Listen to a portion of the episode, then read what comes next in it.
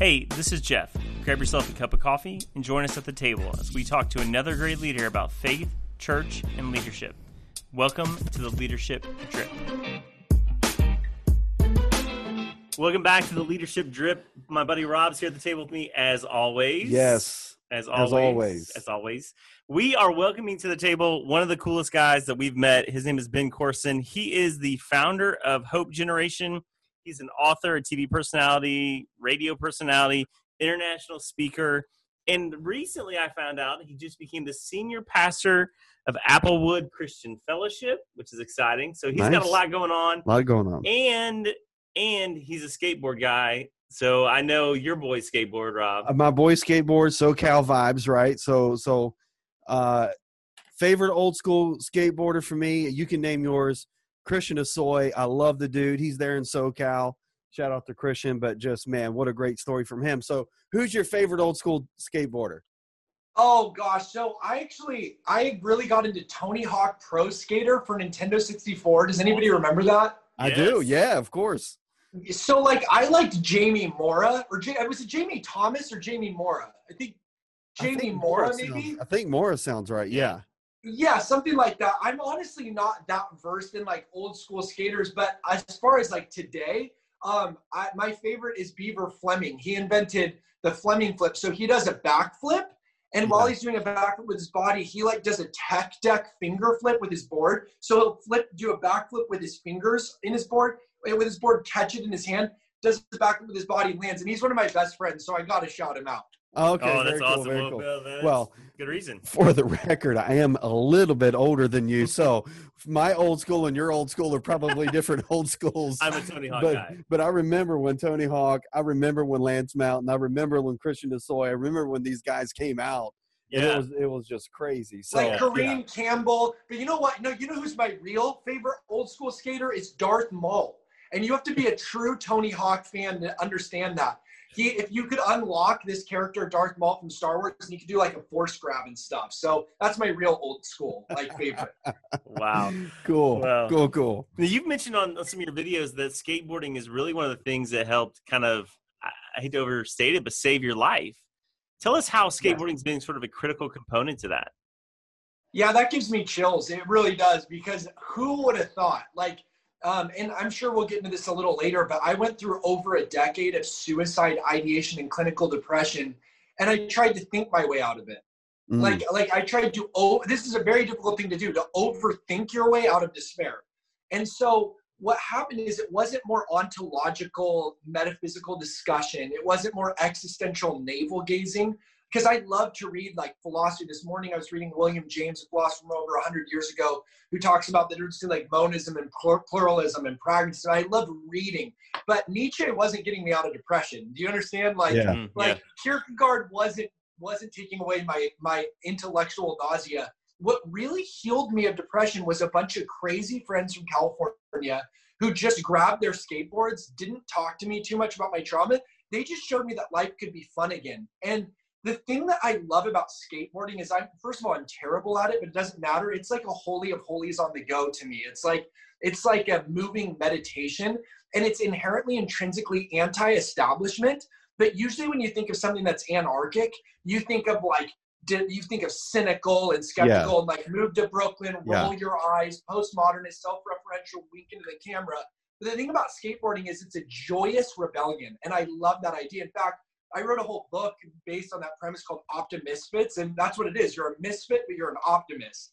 And uh, and skateboarding really introduced me to this whole new world. In fact, I just thought of this a whole new world, like Aladdin. You know the song "A Whole New World," the magic carpet ride. One of my friends, he says, he says you have to ride this board like a magic carpet. You know, trust the board. Like when you're getting the speed wobbles, trust the Yeah. board. It's a magic carpet, and it really feels like that. Oh, the speed wobbles. I, listen, I can't skateboard. You're from It's- I- Chicago, so listen, it's not that we didn't have skateboards. It's just that I couldn't do it. hey, my last skate, my last real skateboarding experience, I dropped in on an eight foot uh, half pipe. oh And- wow! And so I went one way, my knee went the other way, blew it completely out. And that was my last real skateboard experience. And that's been a while. So we won't talk about that. Well, right down the right down the road, there's a church that that me and my friends went to at night. It has this hill, and uh, and at night, like it, there were no lights except for my EDM and my iPhone flashlight. And my friend's like, "Don't go down that," which made me like, I have to do that. You have to do it. I have to. So I did, and I tore my AC and had to like. I remember I was traveling to Pittsburgh to speak, and I was in a preaching in a sling and all of that. So I'm terrible at it. It's more the metaphor and just the joy of it that I'm stoked about.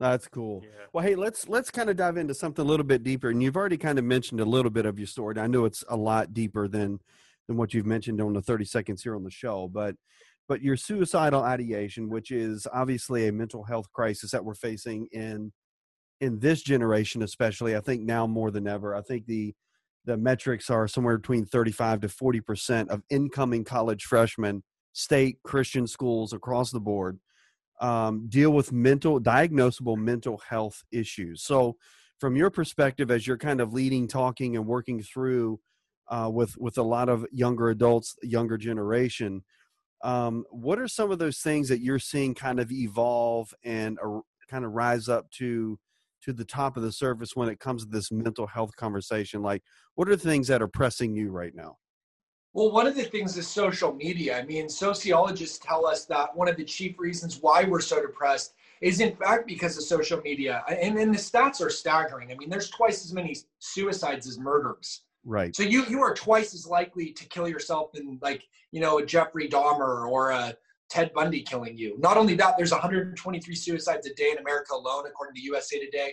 In 2017, suicide was the second leading cause of death in my age group and there's a suicide once every 40 seconds. So I don't know who in, interviewed like the 14th century Burgundians to confirm this fact, but basically, we're supposedly, according to sociological data, the most depressed generation to ever live. Mm. And um, that's why I'm so passionate about hope. And one of the chief questions I get asked is like, why are you, why is your generation so depressed? Um, one of the chief reasons is because through social media, what happens is it's not just that we compare our behind the scenes with other people's highlight reels it's that we do it at unfair intervals. So when I'm watching your story of you partying, I'm stuck at a red light or doing homework. Yeah. Uh, when you're watching me skating and having a blast, you're you're you're you're in a place where you're like bored to tears. So we're not only comparing our behind the scenes with other people's highlight reels, we're doing it at unfair intervals. And what's happening is we're projecting this avatar or image to the world that isn't who we really are always you know, we're all catfishing each other. It, has been said that, you know, uh, it used to be that girls had to live up to the models they saw in magazines. Now girls just have to live up to their own Facebook profile. And I think right. there's a, there's a truth in that. We're all having this cognitive dissonance of trying to project something that isn't true to who we are in many cases. And that's why what I've really tried to do through social media is every day post something about hope or that will give a pep in the step or encouragement, nourishment, or give people a more bold, audacious, sacred optimism, Jesus, joy, holy happiness, calm, delight. So, um, but I think that the, the interesting thing about social media to me and the cause of depression that's derivative in that is basically that like like uh social media was initially meant to connect us right like that was its initial intent if you look at any great invention, it usually doesn't uh, ex nihilo create something out of nothing. It can't. All it does is intensify pre-existing human capacities and capabilities. So, like if you take a car, Henry Ford didn't invent motion or locomotion; he just sped it up. If you look at a microphone, that didn't invent the human voice; it just made it louder. Social media didn't invent connection or fellowship or friendship; it just it just turned the volume up. But what hmm. happens is if you turn the volume up too loud on technology, it actually destroys the very expansion on these pre-existing human capacities that it was trying to increase. So what I mean is this. If you have too many cars and you're in LA at 5 p.m., you can actually walk faster than you can drive, and it actually slows you down. Or if you turn up the volume too loud on a microphone, you get feedback and the ringing will make it harder to hear the human voice. If, if you turn up social media too loud, the very connection becomes comparison and we're actually lonelier than ever before. So right. that's why I just think understanding the modulation of social media can help us to use it in a healthier way and not be so depressed. That's good. It's interesting, Ben, because and I want to press on this. You you are a self-professed uh, social influencer, social media influencer. It's it's part of what your message is and how you expand it. How have you navigated the tension of being in the platform, being a voice on the platform, and the excess that the platform has created. Yeah. So uh, have you guys seen 24? Remember Jack Bauer 24? Yeah. Okay. So during season three, he goes undercover and he acts like a drug. He, he pretends to be a drug addict, but in order to do this, he had to actually get on drugs.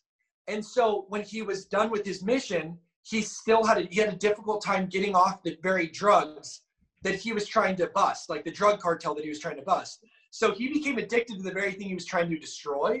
And that's what I found initially with social media. There was a time where like oh, so this, this is the thing that we have to understand social media it triggers a dopamine loop in your brain yeah. which is the same chemical that drugs induce and that's why it's addictive and it also is the same uh, chemical and rush that gambling produces so you know how like the, the social um, the social problem what's up with the netflix thing social dilemma shows this yeah, yeah. basically you know how when you you refresh your feed your finger is doing the same movement as going up to a slot machine and the reason for that is because when you go on social media, it produces a dopamine loop, which is the same chemical gambling produces. Because when you gamble, go to a slot machine, you don't know if you're going to win or if you're going to lose. And that's the addictive rush. That's how social media is. When you refresh your feed, you don't know what you're going to see. You don't know if it's going to encourage you or make you feel less about yourself, or if it's going to be someone crying and then you feel better about yourself, or it's, it's a thumbs up, a thumbs down, a nice comment, a mean comment. It's a gambling addictive rush.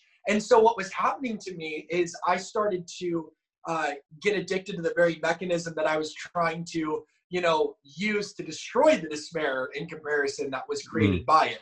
So I was kind of lost in this labyrinthine maze. And what happened is I discovered this very beautiful thing that you can actually delete your Instagram app and, and not delete your account. So I started to learn that when I just deleted the app, my account was still there, but that way, my, my ghost finger, when it tries to go to Instagram to scroll without me even of my own volition voluntarily decided to do so, it's like a subliminal subconscious mechanism. What happened is I found, oh, I'm not, I don't have to be addicted to it. The account's still there. And so now, like, social media is purely a tool and not something that's using me as the product. That's good, man. That's really good. So, so this whole kind of emotional health tied to social media, tied to this uh, comparison sort of conversation uh, that we're talking about, and it's very real. And understanding the power be- between the addiction and the opportunity, right? Because I think that's essentially what we're talking about, especially yeah.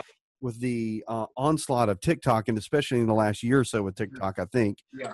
I think a lot of people are jumping onto that medium now, and and God bless them. I think that's great mm-hmm. um, to use that as a platform, and I think we should. So so how do we sort of navigate? And I know you've kind of talked about this already, but but I do think that there's a, a conversation that needs to be had, especially from a evangelistic standpoint, in terms of being or maximizing these kinds of tools for the sake of the gospel, right? So so not only is there the addiction factor, but there's also the perhaps maybe I don't even know, do I want to say it, the sin factor perhaps of creating your own idolatrous image and using the gospel perhaps as a platform to make that a reality i don't know so maybe speaking yeah. a little bit of, of what you're seeing yeah. in terms of of how we're using that tool to to promote christ well when you talk about the idolatry of social media like think of idolatry and just do a lowercase i and an uppercase d like idolatry and then you have your you know your product like idolatry iphone ipad you know what i mean?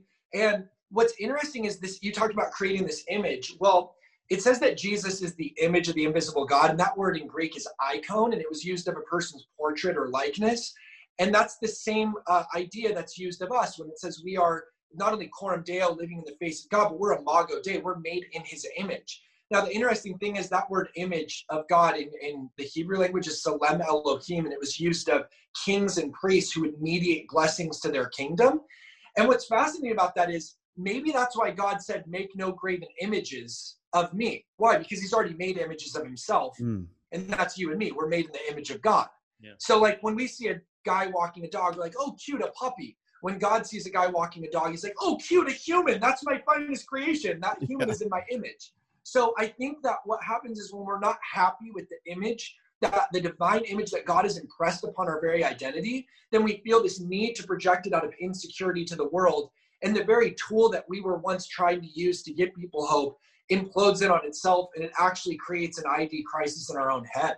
So that's why I'm a big believer in using social media, whatever platform you have. And and this is true. Most of my friends are, you know, they are social media influencers. So I, I think that it can be used for good. But I think we need to take our our mentality from Paul. So what Paul did is he he was like the opposite of John the Baptist, right? Like John the Baptist was a voice crying in a wilderness. Like he would not have had an iPhone probably. Right. Paul the Apostle would have. I mean, he was very aware of sports. Like he probably had would have had the ESPN app. There were the Pan Ionian Games in Ephesus, the Isthmian Games in Corinth, the Olympic Games in Athens. He talks about like running epictine omnos, which is a racing term in Philippians 3. That was the most popular sport like our NFL in his day. And so he was very like on the cutting edge of stuff. Um, in fact, he, he was using the Persian mailing system, the Roman roads, the dictation of letters. That was the highest technology that that was around back then. And what did he use that technology for? To spread his message. And I think that if we'll use technology as a means of spreading our message and connecting with people who are doing the same thing that we are, we'll not only be able to give hope to the world using these technological means, but we'll also find others who are doing the same thing that we are. And then we can join forces and, and put a dent in the kingdom of darkness. Yeah, I mean, I, I think that's great, Ben. Thanks for sort of laying that out. I, I want to shift gears and talk about Hope Generation. It's really kind of what you're best known for. Uh, what what led you to the creation of that? What led to the videos and the YouTube platform, which is so well done? If if you've not watched Ben's videos on on YouTube, they are um, creative works of art. Most of most all of them are. They're amazing. What led to starting that? by the way, that means a lot because like I I'm really a big believer in the church era of the Renaissance with Queen Elizabeth and Michelangelo and Vincent van Gogh and Raphael with the Sistine Madonna. Like when the church was actually hiring on the top-notch artists to not be a subculture following the world, but to actually shape the very zeitgeist of art in the world. So that means a lot because that's our goal. Like we want to use the means of YouTube and and video creation to spread hope to people. Here's the thing. Um, when I was in middle school, I saw Lord of the Rings and it baptized my imagination. Mm. When I was in high school, I saw Revenge of the Sith when Anakin turned to the dark side and it gave me, like, God used that as an impetus and catalyst to give me vision for my entire future, to like dream, cast, and visioneer into my future. Um, so I know the power of videos and movies and what that's had on me. And so that's why like just uh, a couple weeks ago we finished our 200th tv episode and and uh, and we have you know i don't know 200 short films almost almost 200 and i think the, the reason i'm so passionate about this is because i i know the creative power of being made in the image of god that like if he's the creator and he made us in his image like we're not going to be happy unless we're creating. We're going to burn in our own creative fire and it's going to become a fiery tribulation. We got to let it out. So I have so much I want to say about hope. And I also want to use it not only as a visceral, but a visual means of helping people to understand who the God of hope is. And like, so, so I have this message that I'm so passionate about that I want people to see God as the God of hope, Romans 15, 13, because how you perceive God dictates how you receive from God. And so using art um, is a way that connects with not just our generation, but I think every generation to receive a message rather than just me telling you when mm-hmm. i can show you i think that's when it becomes even more potent. Yeah. So you, you just mentioned a, some, i think something that's absolutely critical and uh, you said how we re- perceive god is how we receive god and i think i think when we start talking about gen z the generation certainly here on the college campus that we're trying to reach there's a perception of god that is that i think is both skewed and probably even somewhat incorrect because of the how do we how do I want to say it? Just say it. The the generation, our generation, right? Sorry, so Jeff's and I are a little older, but our generation's sort of mo of of casting God in a certain light, right? So I, I think there's a there's a perception problem that we have. So as how do we begin to recreate the narrative of how Gen Z is is perceiving God so that they can receive from God in in his trueness, in his holiness, in his righteousness, like the the real God, not not the and listen, uh well no, I'm not gonna do that. I'll have to edit I would have to edit that out of the show. But the point is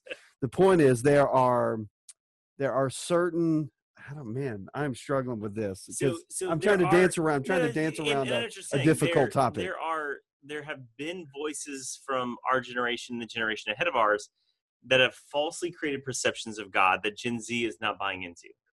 Yes, thank you. Thank you, and Jeff. What, and what would you say those perceptions are? Like, are, are you talking like legalistic perceptions or like what kind of yes. theological predispositions? I think, I think in theologically predispositions of, of God always, always desires that you're prosperous in everything that you do. And I know that that's a oh, large statement. Um, or, or that by following Christ, these things are going to be automatic in your life and, oh, and we know they're not so i think i think one of the this kind of ties into the mental health conversation because i think one of the big uh, perception issues that we have about the faith about christ about god is that all things will be automatically um, different by default when we accept him as as savior right but in reality what happens is is yes, of course, Jesus saves us when we confess our sins and we believe with our mouth and you can walk the Roman road, whatever, right? Of course, that happens. We're saved. But that doesn't necessarily change all of the circumstances around our world, our culture. And so I think there's a there's a missing link between learning how to embrace the struggle and the tension of what it means to be a believer here now, not necessarily just just all of the the fun frilly stuff that we that we associate. Am i making any sense? You are and, and so bonhoeffer calls it the deed of discipleship. That's true. So so how do we help this generation who who wants and desires the savior do the deed of discipleship yeah, well, it's interesting because the word disciple means disciplined one. Like that's literally what it means, disciplined one. Yeah. And I think that if we don't have discipline, and we don't go into this like Navy SEAL Team 6, MI5, DEF CON 1, like Army Ranger, Paratrooper, Heroic Stoic, Joyful Soldier, Happy Warrior. Like, if we don't go into this with the right mindset, like, I think what to, to your point, like, if we wake up thinking we're on a cruise ship, we're going to be really confused when fiery darts are coming at us because yeah. we're not on a cruise ship, we're on a battleship. And that's why I'm a huge believer in like John Hicks' Irenaean soul making theodicy, which means when you're going through the vale of tears, every adversity you go through forges your spirit into steel and tempers your soul into iron so that you can come to the full maturation of the likeness of God and the fullness of the, the full stature of Christ, as Paul said. So I, I think what I want, really want to encourage people is like, do not be surprised by your fiery trials because walking with God does not mean you're not going to go through hard stuff. And the reason why I know that is not only because the Bible says, like, in the world you will have tribulation, right? Because, like, in my own life, you know, my my what do I do about the fact that like my sister died and my brother died mm-hmm. and my dad's first wife died and my pastor friend committed suicide and I went through a romantic heartbreak after an eight-year relationship that made me think I'd never be happy again. I literally have a protester who stalks me and he did this to my dad too, but he protested so loud a couple weeks ago, a few weeks ago at a Florida event digitally that I was doing that he caused a car accident. You know, I remember t- talking to my counselor. I got diagnosed with complex post-traumatic stress disorder, uh, and, and literally my counselor said you have one of the most difficult cases of depression I've ever had to treat. So I, I want to say like two things. Number one, I'm a I'm a, like a really loud example to the fact that you can love God and go through really horrible things. I'm not like my message of hope is not predicated upon hey, it's just going to be airy fairy, happy clappy, wishy washy, you know, pie in the sky, sunny with the I 75. Like unicorns are going to shoot rainbows out of their eyes, and it's just all going to be a sunbeam. The truth is, is it's there's times where you, like I wanted to take, I almost did take my own life. But but the but the converse is also true, and that is that on our very worst day with God, we're better off than on our best day without God. Because I do believe that when we're going through our worst, God is planning His best. And so my message to people is like, so many people like, man, you have so much hope. Well, my message is yes. If God could give me hope and heal my broken heart, He can heal anybody. So I just want to tell people though, like, don't be surprised by fiery trials and fiery darts. You know, it's funny because back in the day, um, back in ancient warfare, like they would dip their darts and their arrows in asp venom, in like snake venom, mm-hmm. and then they would shoot it at the enemy. So when you got hit by this dart, the asp venom would go into your body and it burn like fire.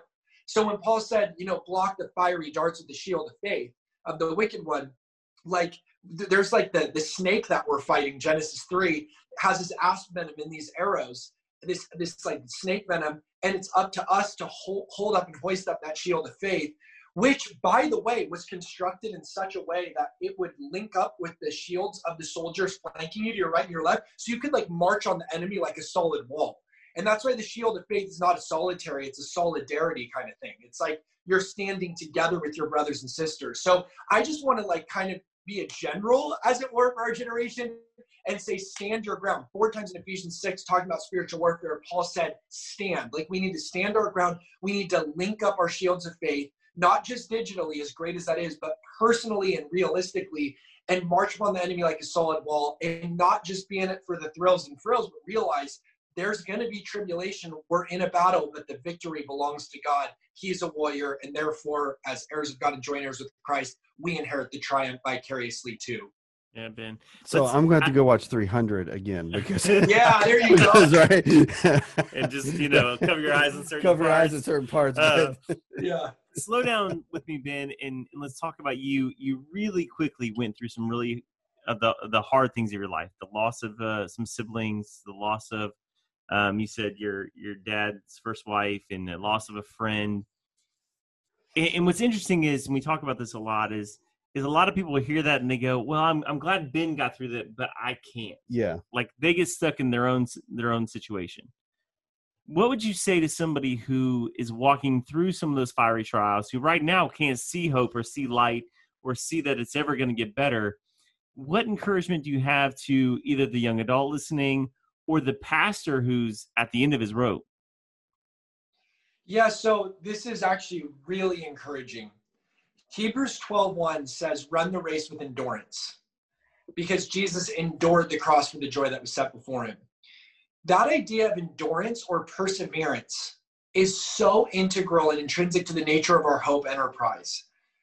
We like you don't have to be David Goggins or Chad Williams or like Marcus Luttrell or Chris Kyle or a Navy SEAL to get through your battle because God's commandments are God's enablements. So if God commands us to endure, he enables us to endure. He's not going to tell us to do something that he's not going to give us the power to do. And so what's really interesting is there's this uh, psychologist named Angela Duckworth who um, who found that across a range of indexes, it's perseverance. She defined it as grit, like endurance or perseverance toward very long-term goals. Like I mean, very long-term goals is more of an indicator of success than good looks, social IQ, um, health, or intelligence. So, so literally, more than like being good looking, healthy, having a high IQ, or being socially connected or whatever, um, it's literally just your ability to persevere. And so, this is this this really is the center of everything. Not giving up. Mm. It's that simple. Like, do like this is simplicity after complexity. Do not give up. That is more of a predictor of flourishing across a range of indexes than any of these other things. It's perseverance. Do not give up. Give everything but up. Give everything but up. Give your relationships to God, your heart to God, your money, your life to God, whatever, but don't give up. Give everything but up. Don't give in. Don't give up. Give it everything you've got. Like that message, it, that, that's literally historically what has solved the world's problems. It's like Albert Einstein said, it's not that I'm so smart. I just stick to problems longer. I stick with problems longer. Like we're such an instant gratification generation. We forgot the the beauties of delayed gratification, which by the way is why I love reading Dostoevsky and Immanuel Kant. You know, like I love reading John Locke and these dead authors who are like ghosts coming up from their sepulchers with like, you know, or their their, their uh, graveyard with like keys of wisdom in their hands and treasure troves under their arms because there's something so satisfying about enduring and persevering and going for long-term things. And so I think like with this instant dopamine loop addictive rush of you know social media and Uber Eats and Netflix as great as all these things are, I think our pain tolerance as a generation is getting lower. And mm. so when we encounter troubles, we don't know how to handle it. And that's why I think like nerve like stealing our nerves and and using our adversity to forge our soul into steel is what will help us to not give up during the hard times and it really is that simple like do not give up no matter what it takes don't give up yeah Yeah, I, I like the the Duck Angela Duckworth uh, research that she's done. I, have actually encountered her research quite a bit, and so the conversation on grit, Kouzes and Posner also talk about a lot in their leadership work about the importance of not giving up, the importance of grit. So I think I think we're right on track with that. So the challenge then is in a generation that doesn't have a real healthy, keen sense of value of perseverance, right? Uh, which is obviously a biblical narrative that we need to embrace. So, what are some things that you're doing, like maybe just some pragmatic conversations or some pragmatic sort of uh, tools that you can you can help some with in order to begin to build that grit in order to mm-hmm. besides training with the seals right so i'm a former marine so i know what that's like oh wow but wow. but but yeah not everybody can is going to go train with the seals but but yeah. in that process of that type of training you learn grit you learn perseverance you learn the camaraderie you learn locking the shields in the shields of faith and you know what that means but for the average college student out here who's sitting alone in their dorm for the average uh, person who's attending church and doesn't really know why they're there because they can't even find a church they like, it meets their needs or whatever. How do we help them begin to embrace this idea of grit, perseverance, endurance in their faith? Wow, I love that. Semper Fi, man. I love I love talking to military minds because you you know I just I have a hard time adapting into regular society, but whenever I'm with my my SEAL friend Chad or talking to Marines, a lot of times it's like there's a sense of empathic bond that you can tap into. Um, I'm to actually give two because I, I, wrote a book about this where uh, I lay out 11 weapons to defeat the Dark Lord of Depression, like practical tools. I'll just point out two of them though on opposite ends of the spectrum. One is highly mystical, the other is very practical. So the mystical one is prayer walks. Okay, mm-hmm. this has been huge in helping me. This is, in fact, the biggest thing that's helped me to persevere in my own life because scientific research now shows that when you talk to God about your hopes, fears, and dreams, it has the same effect on your brain as therapy. That's true. Um, he's the wonderful counselor, and his therapy's free. You're not going to like fork over 150 bucks and wonder if counselor is going to talk about Oedipus complexes and Freudian daddy issues and Jungian dream analysis or Frankl's logotherapy or something. You know that there's actually going to be a cathartic, therapeutic, healing balm of Gilead. Jehovah Rapha is the God who heals. There's something very healing about literally talking to God about your hopes, fears, and dreams. And like if you read the imprecatory Psalms, the psalm is full on gossip to God, like about their enemies. And I think that I like you can be that real with God. We're chill with the Almighty. We're besties with the Maker. Like if you gossip to God, God's like, oh my gosh, she said that about you. Like I can't believe that juicy deep. Now I'm gonna look at her totally differently. You know what I mean? Like he already knows. so you can you can pour out your heart to God and talk to him about your hurts and he turns your wounds into wisdom, your scars into stars. I really have found that in my life. And by the way, you know, really cool magnetic resonance imaging research is showing us that, like, when you brain scan people who pray, if they meditate on a loving God, they have richer, thicker gray matter mm. developed in their prefrontal cortex, which is where creative thinking is. You know, they have more blood flow to the anterior cingulate cortex, which is where empathy and compassion are located, because you're not going to put someone on your ultimate hit list who you put on your prayer list you have less like uh, activity in your amygdala, which is the rat brain where fear, anger, stress, high blood pressure are. So, literally, like neuroplasticity is a real thing. You can change your brain, and you can actually do this through prayer. If you see Him as a loving God, hmm. then then you'll actually have these benefits for your brain. So that's like one thing, kind of mystical. Like go on prayer walks, like just walk with God. Like Enoch walked with God and was translated up. I think that should be our goal every time we pray. And then the second one is super practical, and that is um, remember when Paul said, I make my body my slave? Like, I j- just finished a book about Alexander the Great where it said he had this strange impression that his body was a slave to his spirit. Paul said, I beat my body into subjection. There's something about physical, and you'll understand this as a Marine 100%, but when you push your body to its limits, your spirit you start to like practice more self-control and you start to take greater control over your life so a 40 minute jog research says has the same effect on your brain as an antidepressant wow that's wild because what happens is you you release endorphins in your body which activate opioid receptors in your brain which are like natural painkillers they minimize discomfort can help to do that and act like the drug morphine so i think there's something really powerful about like what I don't like everyone has their different way of exercising, whether that's going on walks or going on runs, whether that's training with SEALs or Marines, or whether that's lifting weights, or you're sitting alone in, in your dorm and you're doing push-ups while listening to this. Like, like I, I think God put these natural pain killing chemicals in our body that clear the cobwebs from our mind. And I think like if we practice this body spirit duality, there's there's a lot of there's a lot of power in finding healing there. Yeah. Yeah. The the thing about physical exercise, and I've had times of being really good about it, and times of struggling with it, and times of trying to return to it, which is the time I'm in right now. is there's a cognitive choice to do it. Like you don't accidentally exercise, you know. Yeah. Right. You have to make a decision to be active. Um, I think You're prayer, right. the prayer walk's the same thing in prayer.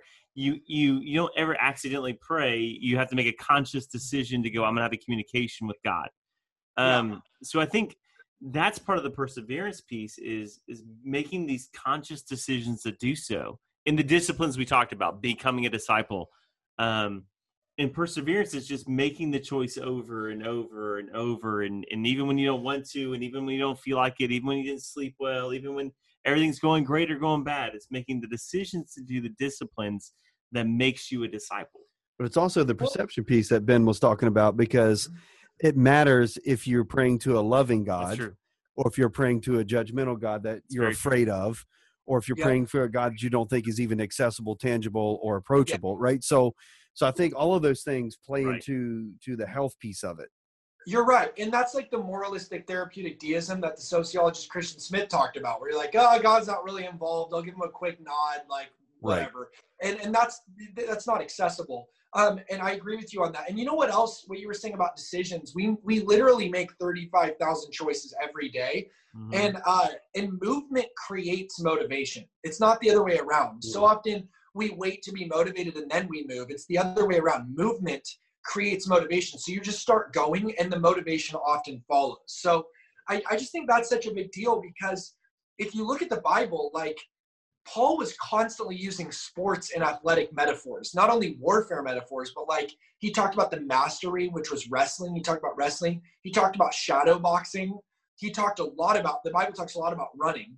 Um, and I think when we start to approach our life from that disciplined, disciple, disciplined one mindset, um, it ha- we, we just realize we have a lot more power than we think we do. The Bible actually says when you, uh, you know, Jesus told his disciples, wait in Jerusalem and the Spirit will fall upon you from on high with power. That word power in Greek is dunamos, we, which Yeah. is where we get the word dynamite. In fact, when Paul said, when I am weak, then am I strong, that word strong literally in Greek is dynamite. Like we have dynamic power within us that we can tap into. And we host the very presence of God as the temple for the Holy Spirit. So, like, I just want to always encourage people to tap into that.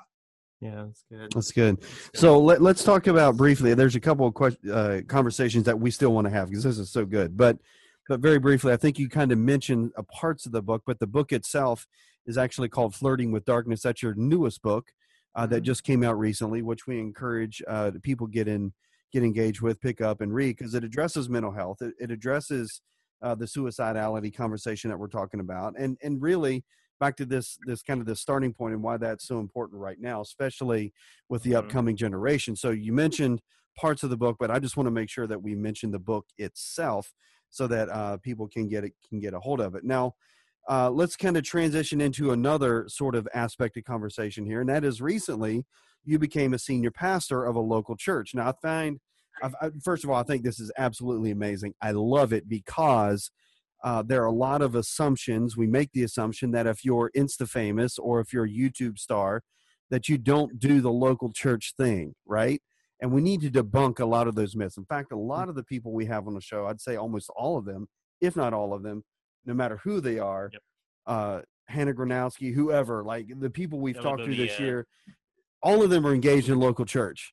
And so it's so cool to see someone like you who has sort of that social media platform, YouTube channel, uh, TBN access. I mean, the whole nine yards in terms of the front.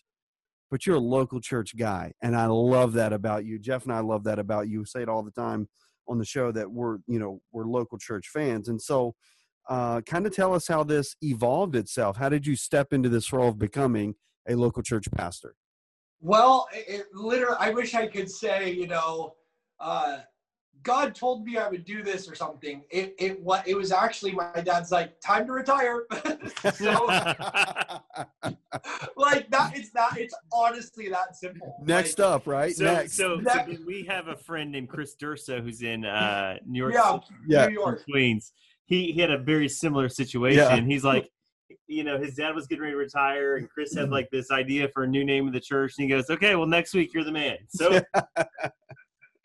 it's it's it's just wild and yeah. um and, and to tell you the truth like i do i do still live on airplanes I, I still travel i go back and forth but i will tell you the benefit of um, being involved being being based out of southern oregon is it does keep you grounded in a good way. Like it it, it allows you to have that sort of i don't like the word accountability because that, that is so much baggage attached to it but it, it does have that element of it keeps you from going off the rails. Like i I think we've seen people who've traveled and have kind of gone gone off the rails at time or two, and uh, not that that can't happen when you're inv- involved in a local church, but I do think there is something very grounding about each week, you know, coming back to this church Mm-hmm. um, and seeing the same people, and then traveling and meeting new people, and that kind of back and forth.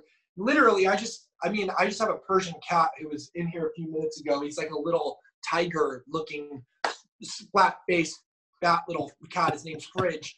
Like he's my only responsibility. So I share joint custody with my parents and them because I'm gone so much. So it allows me to be able to throw my entire life into going back and forth between the local church and the and the Yeah. broader church. I want I want to come back to the conversation we had when we we addressed the Hope Generation in the videos. How has your love and passion for the arts been sort of grafted into the local church of where you're at? So our entire team is based out of uh, the local church. So our literally our TV producer, our TV editor, our videographer, our other videographer, our admin, our assistant to the admin, we're all based out of this church. And and um and, and back to what I was saying with the Renaissance, man. Like it now nowadays, let's just let's be let's be honest. When you when you lit when you hear the word phrase Christian music or when you hear the phrase Christian movie, certain uh, insinuations are attached to that. Now, I'm not saying I'm not saying there aren't instances where they can rise up to a high level, but but there is a sub. I mean, wouldn't you guys agree that a lot of times there's kind of a subculture, subpart thing there? We have A lot we, we know some people in that field. Yeah. Well, well, to be honest, like I have I have friends who are, you know, actors and are involved in the local church or or uh, musicians in the Christian world, and they're doing fantastic. But I'm saying as a whole, I Right. think we need to like raise it up, and I think my friends agree with this as well. And, and you guys know what I'm saying. So, um, it, but it used to be like, could you imagine if the church said we need a painting? So. Uh, uh, San Francisco Church, Saint Madonna. You know who we're gonna we're gonna hire Raphael Mm. or like like hmm. hey we need we need the ceiling of our church. We need a painting done the sistine chapel. So who should we get? Michelangelo. Or like we need a statue at the church. Like who's gonna who's gonna sculpt david on this statue? Let's have michelangelo do that too. You know like oh we, we want to paint a picture of jesus with his with his 12 disciples eating the last supper. Okay let's use da vinci. You know like that is wild. That's wild. That used to be how it was so 500 years ago, the church was using these people, and that's why I want to bring that back. Like I want Yeah. to bring that back, and Right. and I want I want our church to be no, like known as we're putting the best art out there, and that's definitely our goal. So I, you can probably sense how zealous I am about that. But the church used to be that way 500 years ago, so I say, why not again? Yeah, and I, I agree with you. One of my favorite books, uh, written by Erwin McManus, uh, called "Unstoppable Force." I don't know if you've read that book, but Well, he's an artist. he's Yeah. an artist. But he, but I guess maybe, uh, gosh, maybe the book is even 15 years old now, maybe something like that. At that. least, yeah. It's it's at least that old. But but even in that book, 15, 20 years ago, you know, Erwin was talking about this reclaiming of the arts in the local church before social media, even before really the internet was quote you know everywhere and everything right so Yep. uh you know I, I don't have the exact date on that but the point is i think there is a resurgence of the reclaiming of this artistic expression within the local church that i think is a generational collision that we're kind of dealing with right now and that's right. part of the reason why we're why we created the show in the first place is because we, we believe so strongly that in every local church there should be ought to be an expression of uh, the next generation's artistic sort of input right That's I mean, great. They have so much to offer and we don't ever really tap into it either out of fear or jealousy or the unknown or the inability to control or whatever it is Yeah. but i think this is such a golden opportunity for us as as the church global the church local to really embrace and grab into this artistic expression the reclaiming of this artistic right. movement in the local church so Well, if you think about it, like Jesus said, or the, the Acts and Joel say respectively, old men will dream dreams and young men will see Yeah. visions. Jesus said the wise teacher pulls from old and new. And so we've really tried to do that. Like on one hand, our, our TV producer who also does mini movies, he is in his 60s, 50s, maybe 50s. Um, our another videographer we have is maybe like 40 something. And then our videographer that does a video every week for us, he's 22, 23. So, and, and a lot of my videographer friends are in their young 20s that we outsource to. Um, so I think there's that power in this tri-dimensional or tri-generational thing, like, you know, where you get middle age, a bit older and younger. Um, and then when you can, and that's really a heart of mine is I want to bridge a generational gap. Like, I think some people are just into social media. Well, I'm like, no, I want to use TV and radio. You have to get past the gatekeepers there, and that has a level of credibility that if I'm just doing a selfie of myself on Instagram, it might not have the same level of, well, how do I know I should even listen to this?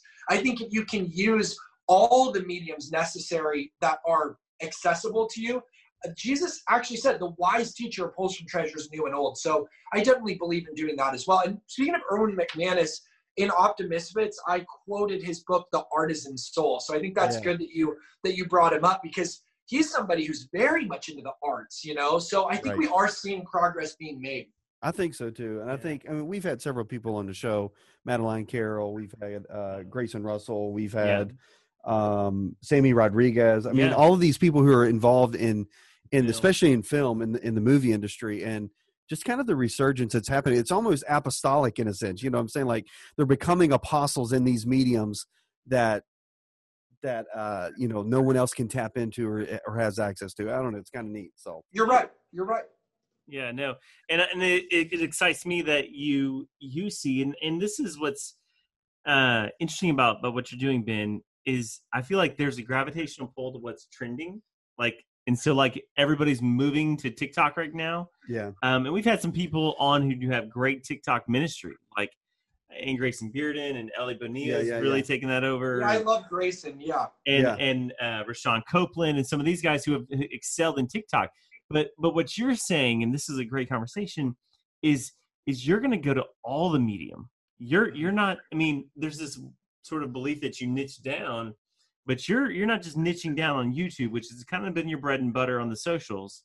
You're Yeah. going, hey, if I can get in that space and get the gospel spread, I'm going to go there. right. If I can get in this space with the gospel, I'm going to go there. And it's I hate to say opportunistic. That always sounds bad, but it's No, I know what you mean.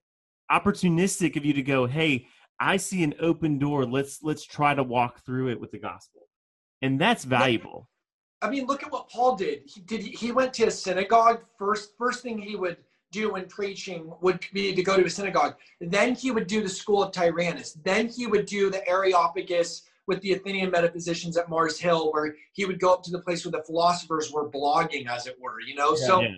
he used the secular medium of a hill of philosophy and then a Jewish synagogue, and then he'd go to the Jerusalem temple where he was accused of bringing Trophimus the Ephesian there. And and I think like he used all the mediums necessary to him. And I think what you said also is I want to point out is there is a there is a predilection toward what's trendy, and I, what I think our generation really needs as well is timeless truths for truthless times because Mhm. what's timeless is always timely.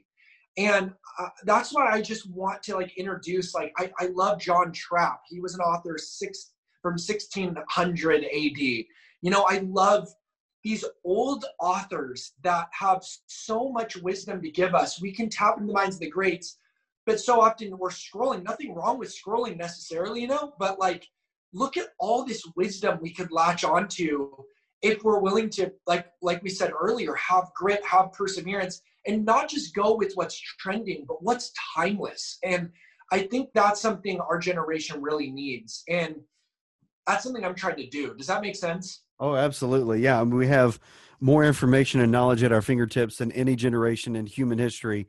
And we take advantage probably of less of that knowledge and an opportunity maybe than any generation in history. So, hey, man, I, phew, I really wish we had. There are several questions I still want to unpack, but I know we're running out of time here on the show. Text them later. I can text him later and we'll have conversations. I mean, we didn't even get to the calling piece, the vocation Yeah. piece, none of that. But but I think you know, I know that I know that we're pressed for time, and you have a, an, another engagement that you got to get to. But we do want to ask uh, one final question. It's a final question we ask uh, every every guest on the show, and uh, so we we we were going to ask you, what is one thing that you learned in college that did not take place in the classroom? Well, I'm probably an unorthodox guest in this sense because I actually gave my first sermon in third grade, started traveling and speaking at 16, and became a pastor, a teaching pastor when I was a senior in high school. So I just kind of went, like, even as a high schooler, I became a minister. So um, I actually didn't attend university, I didn't attend college. I more followed my curiosity and the reading of books. Uh, but what I actually found, and I'm very zealous about this with like the reforming of the educational system, is more and more to follow your curiosity. Like that is so huge. If it's just part of a curriculum to read a certain amount of books, that I didn't like to read very much in middle school or anything. It was when I started to read on my own, following my curiosity, that like, okay, I like Lord of the Rings the movie. I want to read the book. Lord of the Rings leads me to C.S. Lewis because I know that Tolkien and Lewis were friends. Lewis says his master is George MacDonald, who came out in the 1800s.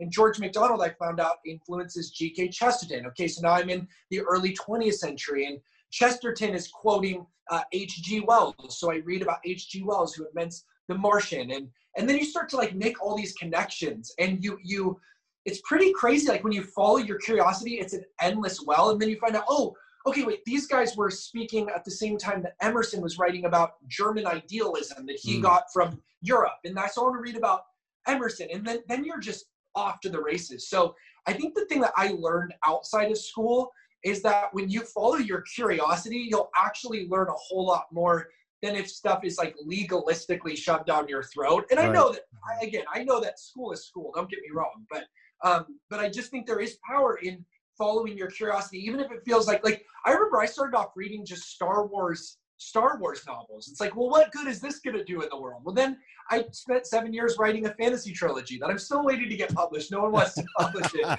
But basically, like, you know what I mean? It does lead you to, it, like, God put curiosity not in your heart, not to frustrate you, but to fulfill you. So follow it.